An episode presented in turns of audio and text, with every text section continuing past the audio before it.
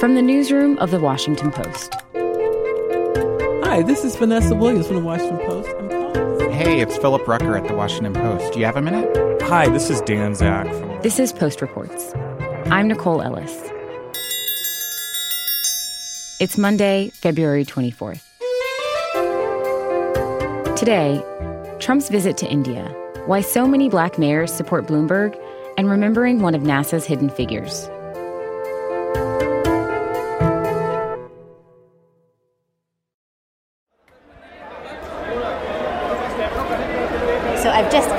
Motera Stadium, the largest cricket stadium in the world, where Donald Trump and Narendra Modi are going to address a mega rally of possibly more than 100,000 people in just two hours from now.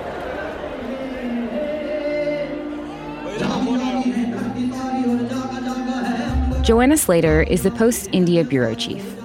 On Monday, Trump began his tour of the world's largest democracy with a visit to the Taj Mahal and a rally to more than 100,000 people with India's Prime Minister, Narendra Modi. Namaste, Trump. India USA relations are no longer just another partnership. It is a far greater and closer relationship. हम सब खड़े होकर के Namaste Trump Namaste Trump Donald Trump is about to address the crowd here at this newly minted stadium. It's pretty packed, and he's about to start. Let me begin by expressing my profound gratitude to an exceptional leader, a great champion of India, a man who works night and day for his country, and a man I am proud to call my true friend, Prime Minister Modi.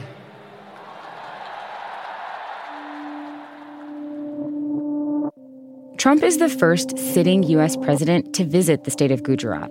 And the symbolism and intention behind that move isn't lost on Trump or Modi. The rally took place in Ahmedabad, which is the largest city in Gujarat, a state in western India. A good number of Indian Americans can trace their roots to Gujarat, which also happens to be the home state of Mohandas Gandhi, sometimes called Mahatma Gandhi, uh, the leader of India's struggle for independence. And Gujarat is extremely important to Modi. It's not just his actual birthplace, it's his political birthplace. He was the chief minister of the state, which is kind of like a governor in US terms. Modi really likes bringing foreign leaders to Gujarat. He brought Xi Jinping of China, Shinzo Abe of Japan, and Benjamin Netanyahu of Israel. It's a way to showcase some of his achievements as well as the state's own history. It also sounds like there's definitely been some buzz around, you know, resurfacing roads, laying new sidewalks, even putting walls up. Can you tell me a little bit about how the country prepared for Trump's arrival? India is really rolling out the red carpet here. So the Taj Mahal, the iconic Indian monument, was scrubbed and cleaned.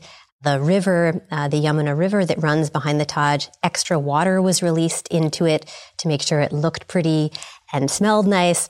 Some of the preparations uh, have been more controversial, including in Ahmedabad, where this rally took place. The city authorities built a six foot wall in front of a slum along one of the routes uh, that it was possible for Trump to take.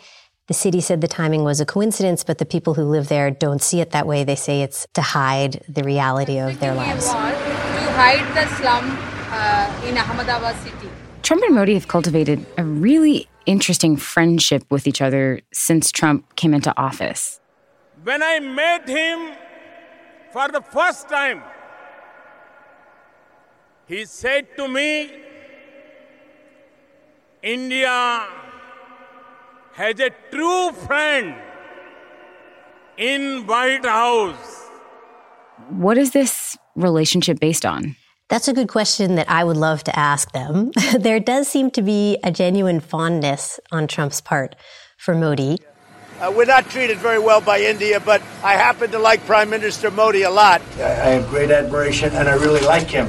That's another thing. And he's a great gentleman and a great leader. I'm told that Modi, like many talented politicians, has a way of focusing all of his, his attention on you in a way that Trump may find uh, flattering.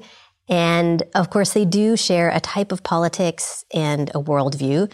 They are both stridently nationalist, populist leaders who provoke polarizing responses in the electorate. They both motivate uh, their supporters through a combination of hope uh, and fear, uh, particularly of uh, outsiders. Both India and the United States also understand that to keep our communities safe, we must protect our borders. They also are both facing controversies at home. Can you tell me a little bit about that? Sure. So, as we know, Trump has just emerged from the impeachment process and is beginning what will likely be a bruising election campaign. Modi, for his part, is facing the most significant show of opposition since he became prime minister in 2014. There have been nationwide protests across India over a new citizenship law, which critics say is discriminatory and unconstitutional. And Modi has been criticized uh, abroad for this law because uh, people say that it discriminates against Muslims. So it seems like Modi would benefit from some positive optics right now. Absolutely. And Trump coming here and sharing a stage with him and complimenting him on his leadership is goes a long way toward uh, endorsing Modi's policies and Modi's government. How do Indians view Trump? Is he popular there? Surveys have shown that the majority of Indians genuinely, generally do have a positive view of Trump. India was one of only six countries out of about more than 30 polled where that was true. I was also curious why Indians broadly approve of Trump's handling of world affairs. And I think it's actually a combination of factors. Most Indians like the United States, uh, and by extension, the American president. Trump is also a celebrity, uh, which still helps. And the Trump administration has backed India up on some of its priorities, including putting pressure on Pakistan. A lot of the folks I've spoken to are not intimately familiar with Donald Trump. I know that sounds hard to believe, perhaps for an American audience, but it is true that there's a big world out there, and India is a major democracy with a lot going on, just like the US. Uh, it has a tendency to be self absorbed and, and kind of inward looking. So, some of the people I talk to don't know very much about Donald Trump beyond the fact that he is the American president. They see him as a powerful man who is coming to their country and who is broadly supportive of you know, India and its foreign policy objectives. Joanna Slater is the India bureau chief for The Washington Post. Trump's trip is expected to wrap up in New Delhi, where violent clashes erupted today over Modi's controversial citizenship law.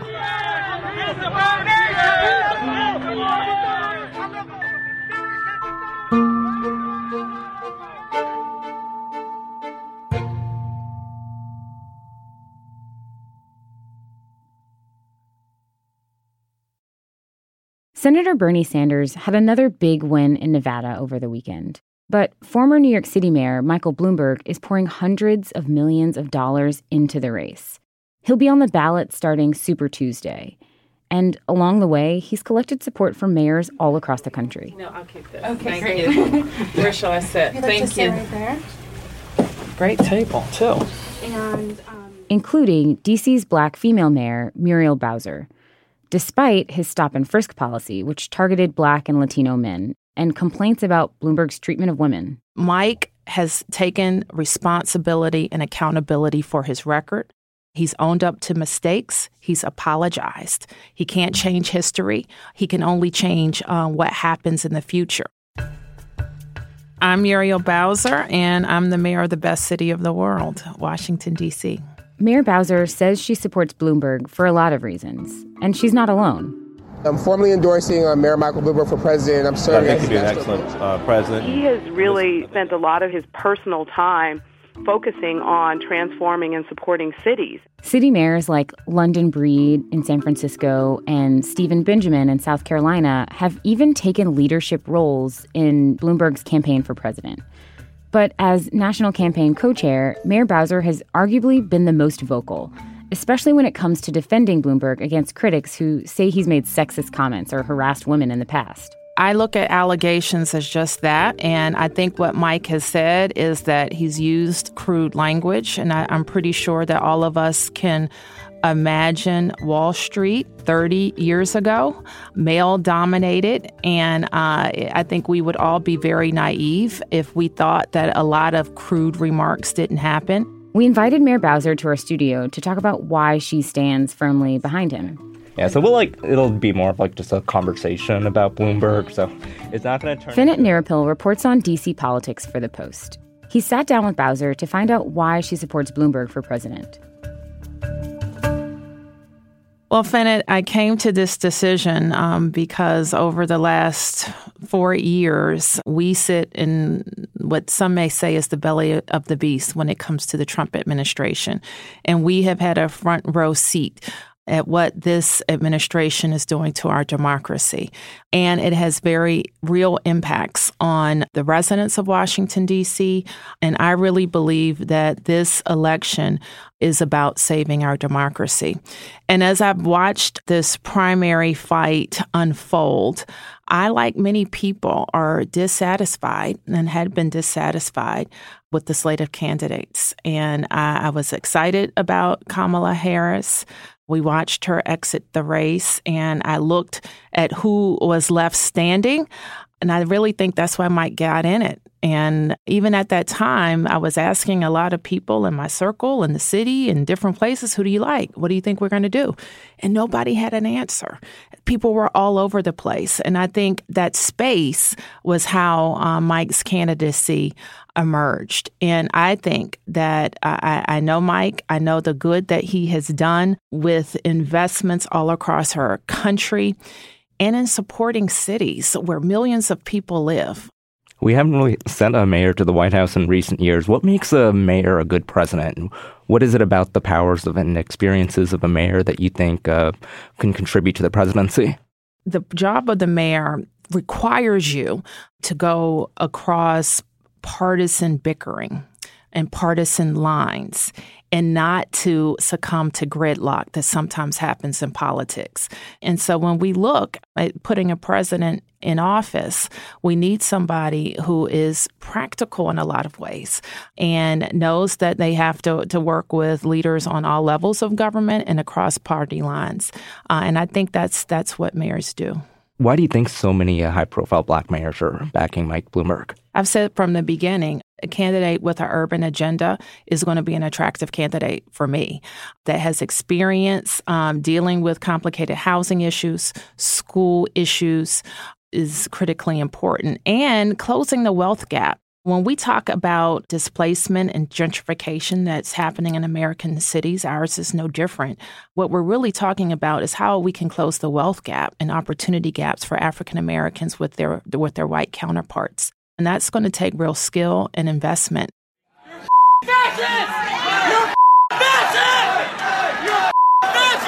You know, we're hearing from some activists, and particularly from some younger African Americans, who are confused why uh, many high profile black political leaders are standing behind Mike Bloomberg, given his track record with stop and frisk and comments about uh, people of color. What, what do you say to the people who are concerned? Well, first of all, I hear them um, and I listen to them. And I especially hear people who have direct negative experiences with stop and frisk. And I think what's important uh, is that a real agenda affecting those young men who were targeted by these practices is what everybody is looking for. As president, what do you think uh, Mike Bloomberg would do to improve the lives of African Americans, and what in his uh, platform is appealing? Well, you know, Mike uh, started out very strong with, and I think uh, other candidates have come along specifically talking about a Black America agenda.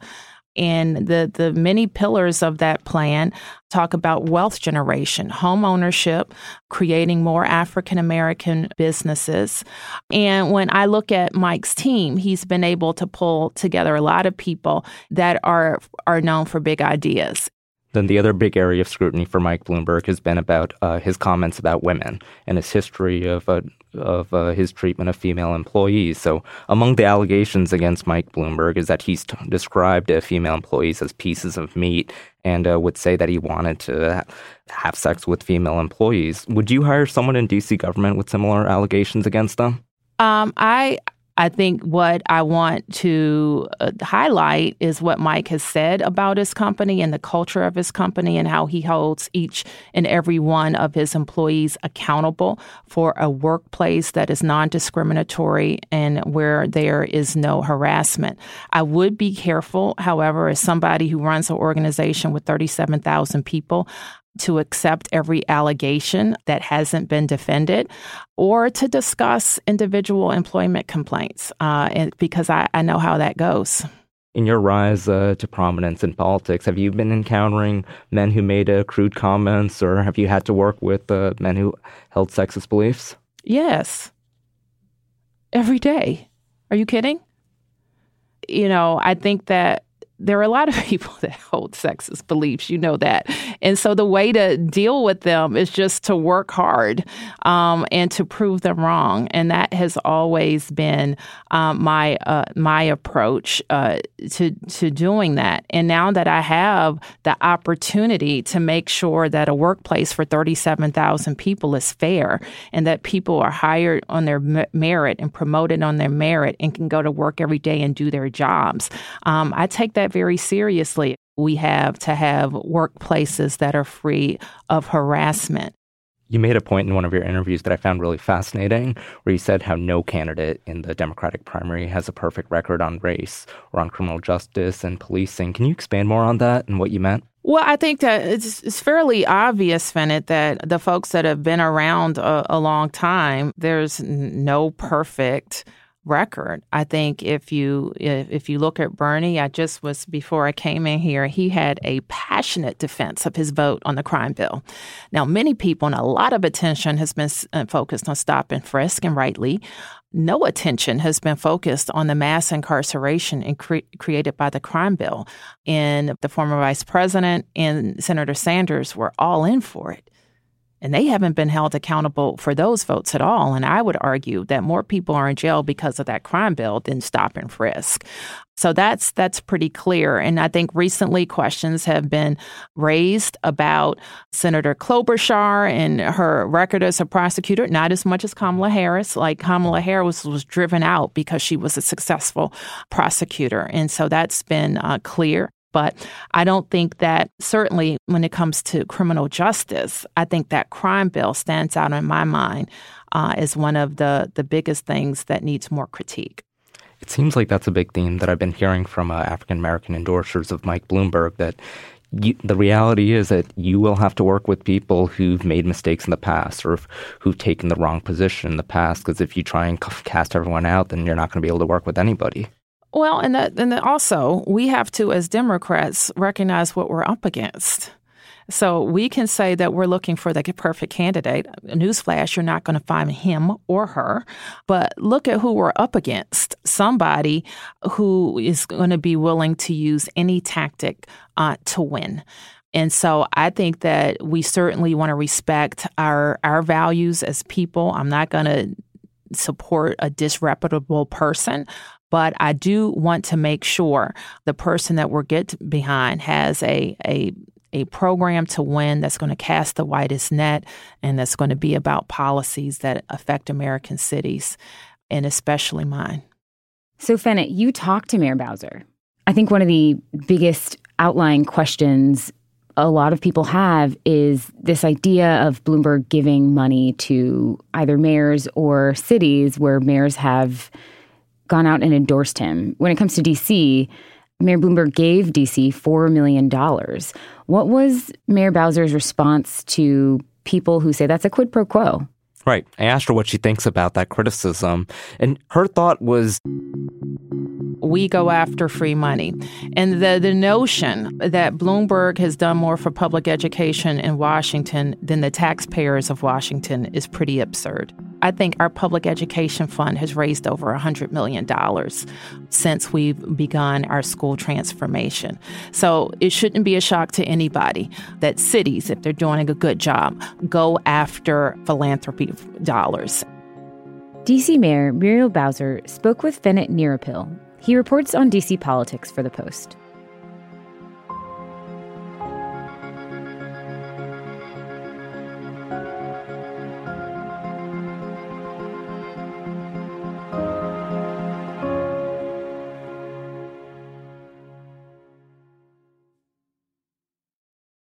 And now, one more thing. Katherine Johnson, a black mathematician and one of NASA's human computers in the 1960s, died Monday. She was 101. Johnson's work was largely overshadowed by her white male colleagues, and it wasn't until President Obama awarded her with the Medal of Freedom in 2015 that she became well known. Growing up in West Virginia, Katherine Johnson counted everything. She counted steps, she counted dishes, she counted the distance to the church. By 10 years old, she was in high school. By 18, she had graduated from college with degrees in math and French. As an African American woman, job options were limited, but she was eventually hired as one of several female mathematicians for the agency that would become NASA. The following year, her work was celebrated in Hidden Figures, the Oscar nominated film starring Taraji P. Henson. Katherine, have a go at it?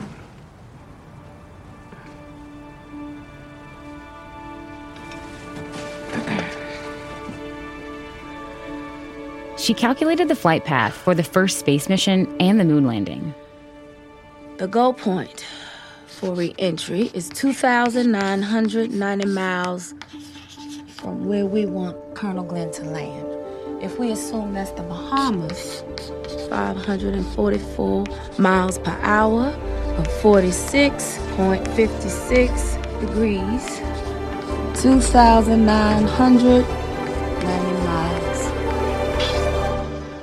Okay, so that puts your landing zone at 5.0667 degrees north, 77.3333 degrees west, which is here. Give or take 20 square miles. When uh, John Glenn was to be the first astronaut to go up into the atmosphere and come back, and they wanted him to come back in a special place and that was what I did. I, I computed his trajectory. And uh, from then on, anytime they were going to compute trajectories, they were given mostly all of them to my Branch. And I did most of the work on those by hand. But when he got ready to go he said, call her. and if she says the computer's right, I'll take it. Johnson was one of the few black women hired to do computing for the NACA, or National Advisory Committee for Aeronautics. That's the federal agency that eventually became NASA. You see, if you, do, you lose your curiosity, then you stop learning. You must, and the scientists, they say, well, what good, uh, what good does it do us to go to space? Well, what good does it do you to stay home?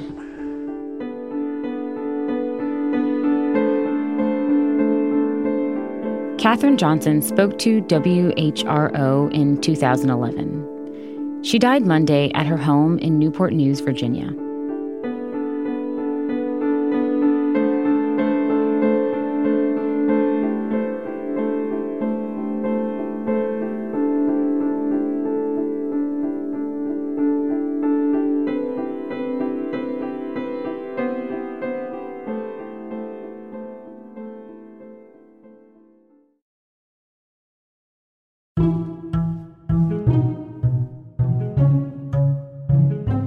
That's it for Post Reports. Thanks for listening. You can learn more about the stories in today's show at postreports.com. and join the conversation online using the hashtag postreports. I'm Nicole Ellis. We'll be back tomorrow with more stories from the Washington Post.